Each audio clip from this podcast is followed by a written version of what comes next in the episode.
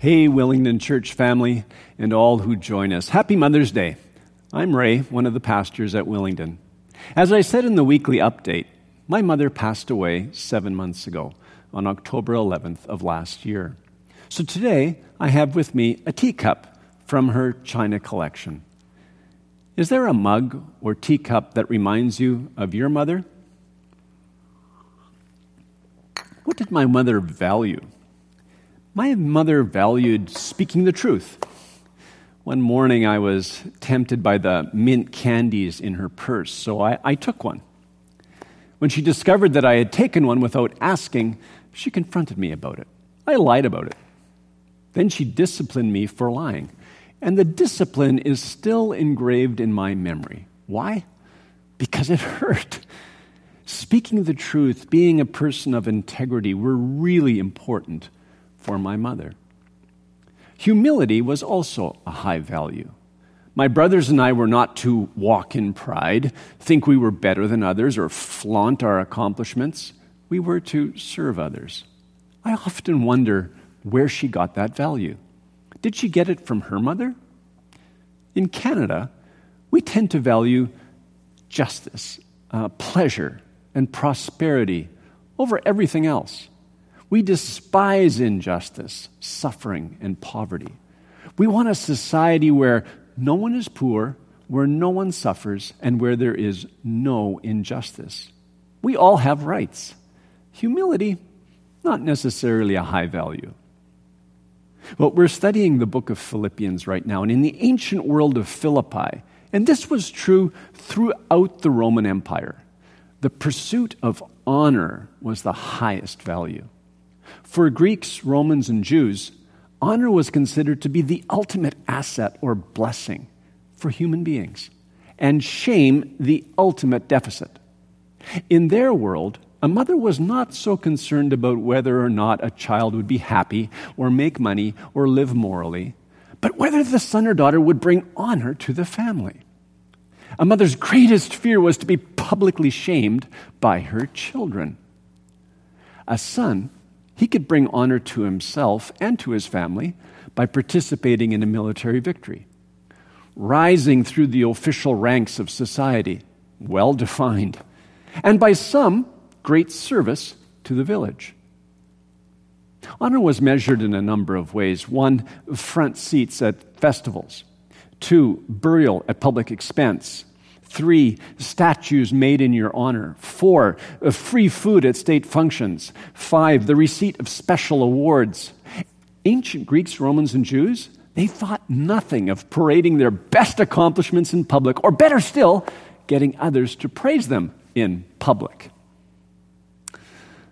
Humility was rarely, if ever, considered virtuous. In fact, it carried a negative meaning. It meant a shameful lowering of status.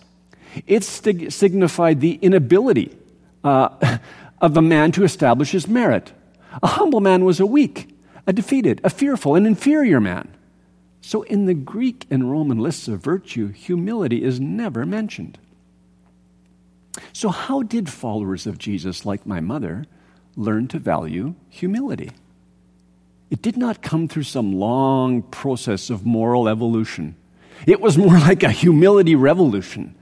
The first text in the history of the Western world on humility can be dated precisely to words written by Paul around 62 AD to disciples of Jesus in the Roman colony of Philippi.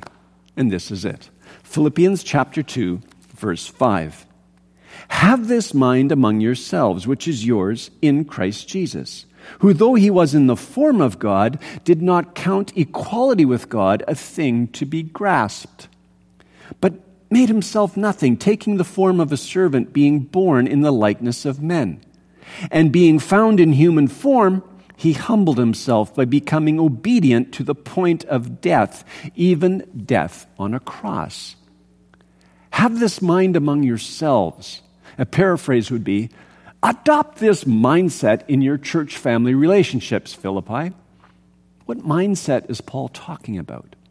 Well, in the preceding verses, chapter 2, verses 1 through 4, Paul's argument has gone something like this The unity of the church family is based on the very real encouragement of being united with Jesus, the real experience of his love, and the true communion with the Spirit of God. On this foundation in Jesus, Paul urges the church to be of one mind, one affection, one purpose, renouncing any kind of selfish ambition, pride, or partisanship. Empowered by the Holy Spirit, disciples are to consider others as better than themselves and prioritize their interests. This seems so counterintuitive. The renowned American economist Milton Friedman, he's quoted as saying, "The world runs on individuals pursuing their self-interests." So Paul, why should we value the interests of others above our own? Paul writes, have this mind among yourselves, which is yours in Christ Jesus, or which was also in Christ Jesus. The verb actually needs to be supplied in this sentence, so both readings are possible. If we follow the first reading, which is yours in Christ Jesus, we think of receiving the mind of Christ by virtue of being united with him. Paul writes, But we have the mind of Christ. 1 Corinthians chapter 2, verse 16. The other reading, which was also in Christ Jesus, emphasizes the example which the Philippians are to follow. Many New Testament passages encourage us to follow the pattern of Jesus. For to this you have been called, because Christ also suffered for you, leaving you an example, so that you might follow in his steps. 1 Peter 2, verse 21. By this we may know that we are in him. Whoever says he abides in him ought to walk in the same way in which he walked. 1 John chapter 2, end of verse 5 and 6. As followers of Jesus, we've been gifted with the mind of Christ. It is actually possible for us to follow the pattern of behavior exemplified by Jesus because we're a new creation in Jesus, reborn by the Spirit. In other words, we are empowered by the same Spirit that empowered Jesus. Jesus, the supreme example of humble, obedient, and self sacrificing service, he can be followed by the Philippians and by us. So, no matter what, Paul would say, cultivate the mindset of Jesus. The best way to cultivate his mindset is to meditate on his example. How did Jesus live out humility? Three clauses in verses 6 through 8 outline the decisions Jesus consciously made that demonstrate his humility. First one, he did not count equality with God a thing to be grasped. Two, he made himself nothing. And three, he humbled himself. Let's begin with the first one. He did not count equality with God a thing to be grasped. Before becoming a human being, Jesus was in the form of God. In other words, Jesus was equal with God the Father. In the beginning was the Word, and the Word was with God, and the Word was God. John 1, verse 1. Jesus was in the form of God. The word form refers to the true and exact nature of God. Hebrews. He is the radiance of the glory of God and the exact imprint of his nature, and he upholds the universe by the word of his power. Hebrews 1 3. Jesus, he possessed the essential nature, attributes, and character of God. Having equality with God, the Father, did not lead him to grasp, to hold on to his divine privileges. He did not exploit them for his own advantage.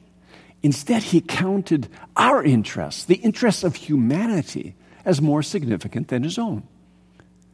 Paul writes in Romans 15:3, Christ did not live to please himself. Jesus refused to act for his own benefit.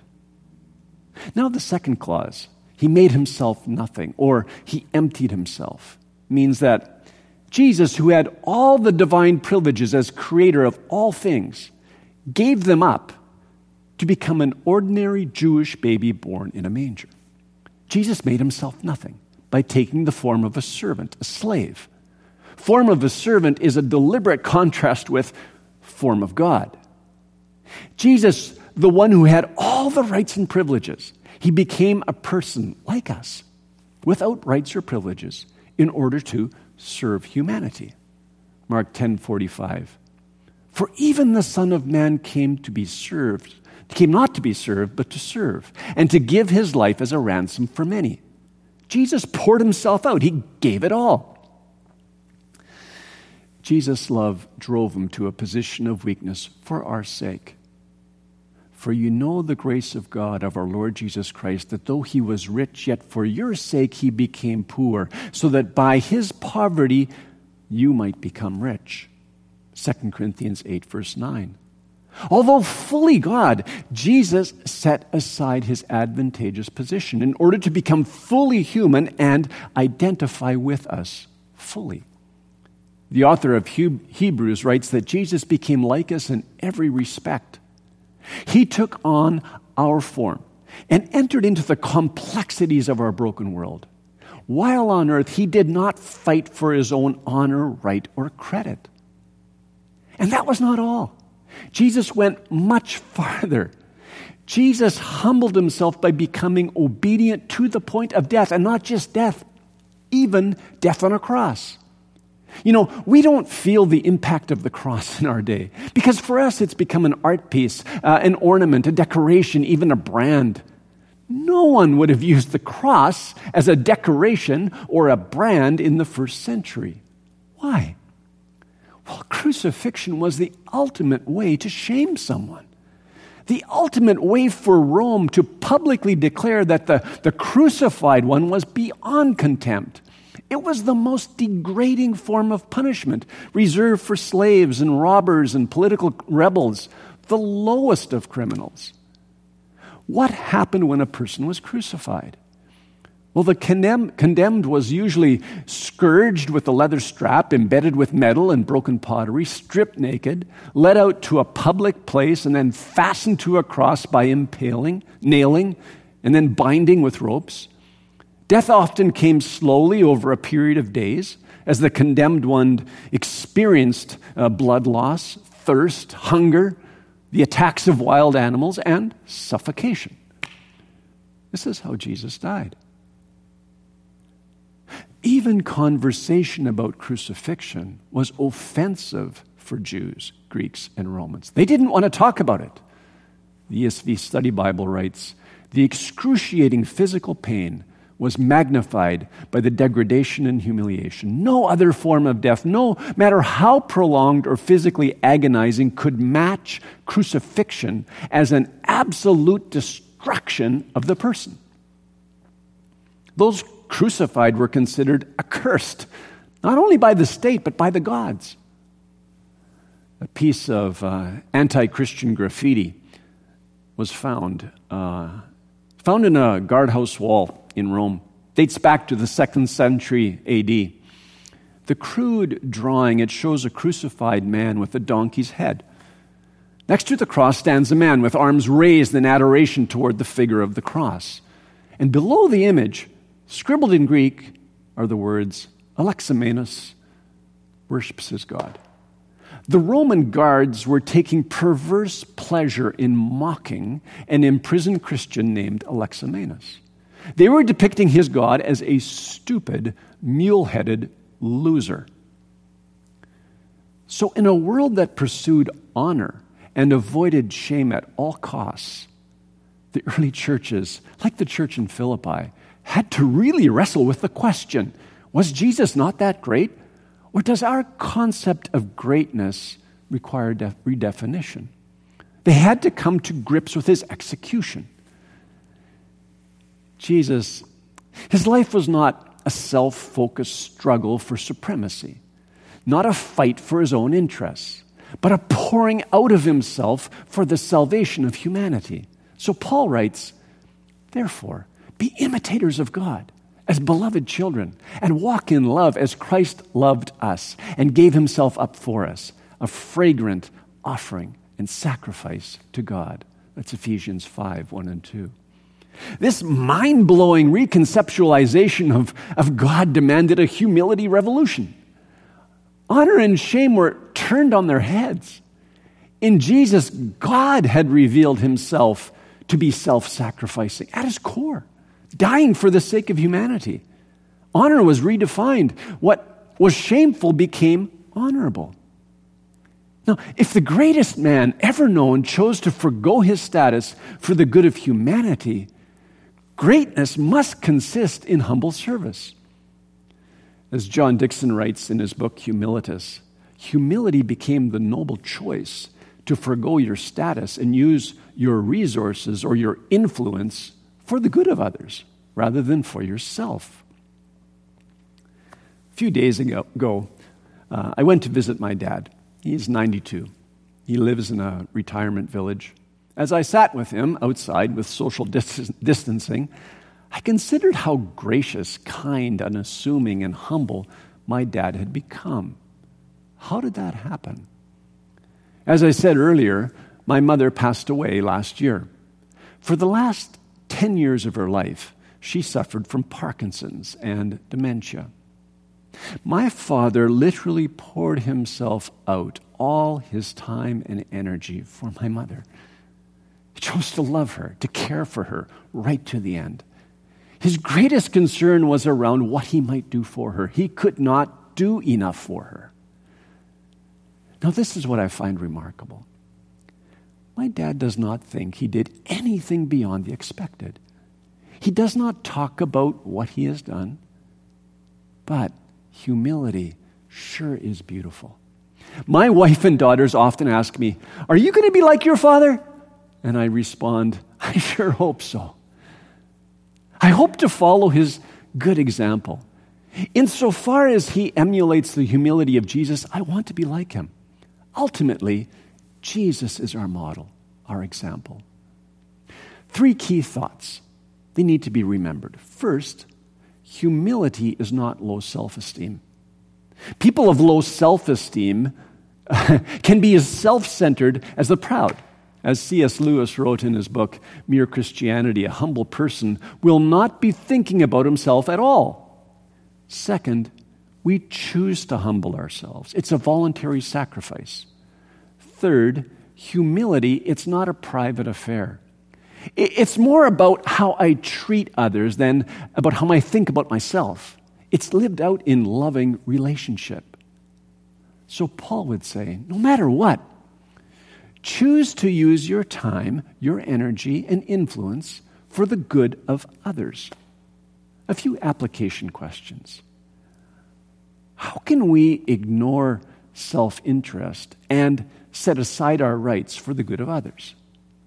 Are there ways in which we can deny our rights, honor, and credit for the sake of our families? Do we trust God enough to deny self interest and pour our lives out for the good of others within the church family?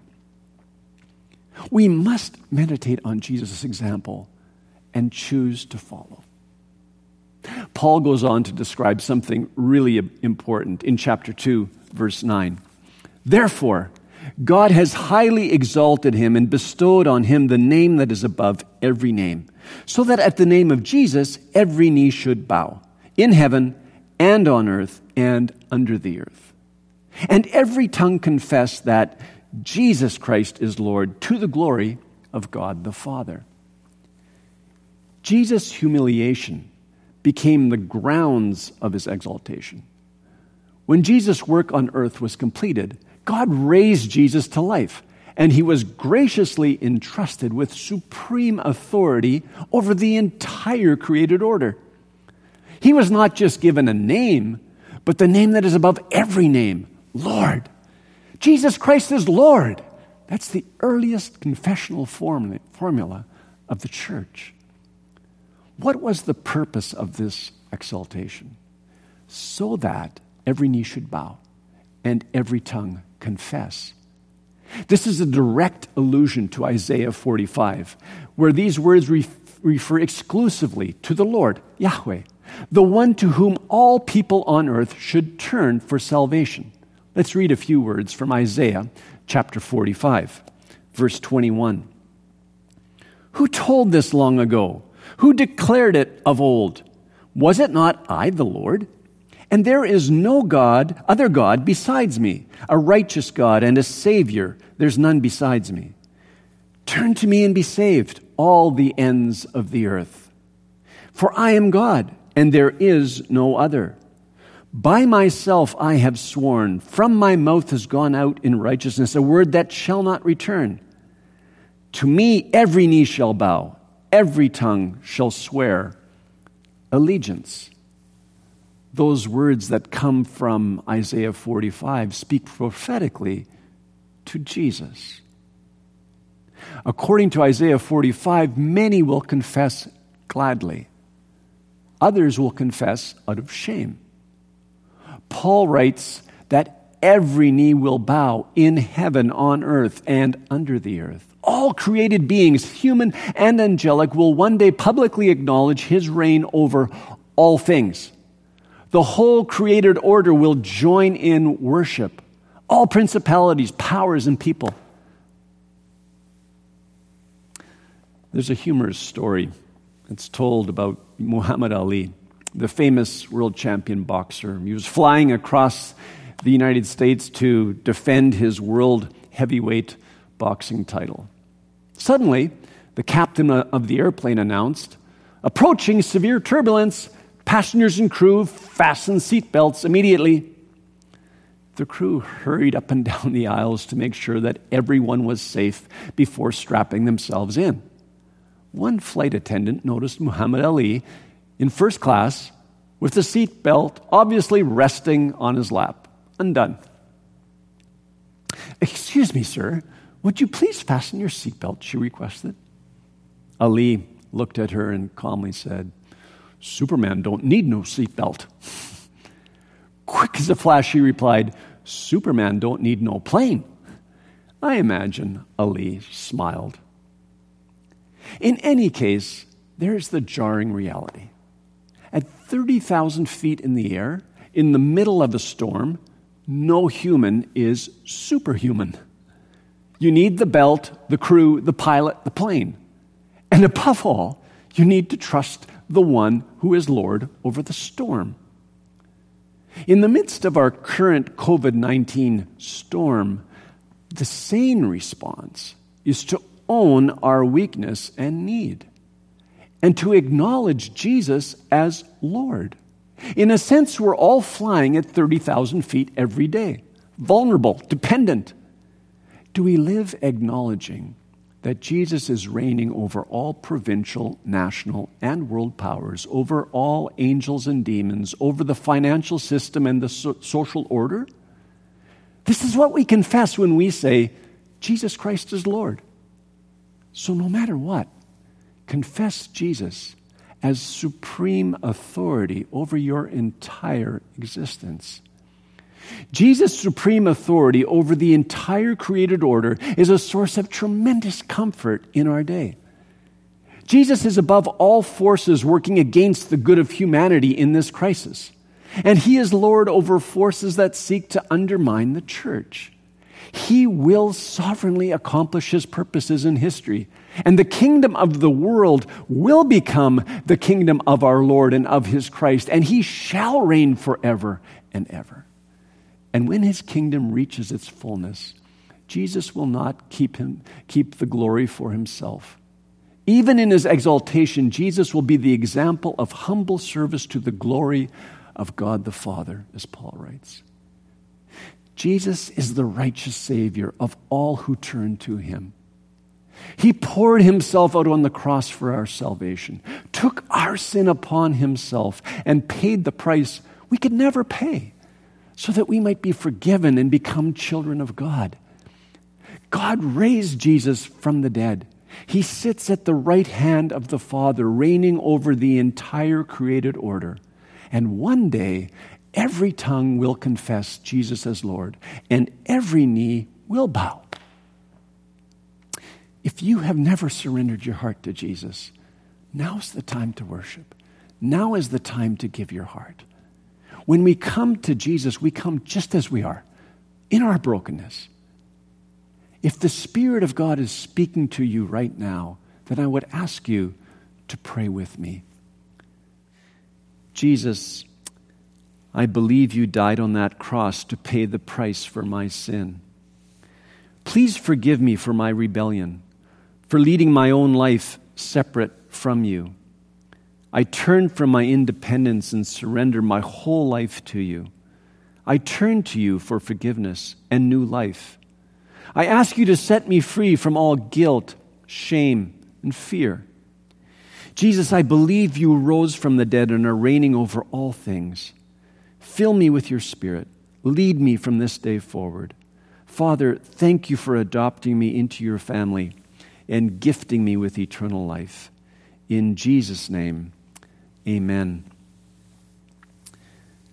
If you prayed that prayer today, um, please click on the uh, raise my hand button. And uh, we would love to encourage you in your journey. And now I'd just like to pray a prayer for, for all of us. Father, we just thank you again as your disciples that you sent Jesus.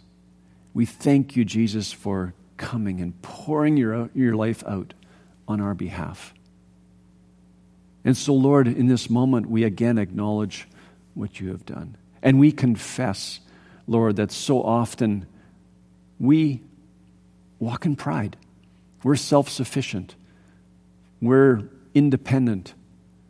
And so, Lord, again, we ask for your forgiveness and we ask for the work of your Holy Spirit in our lives.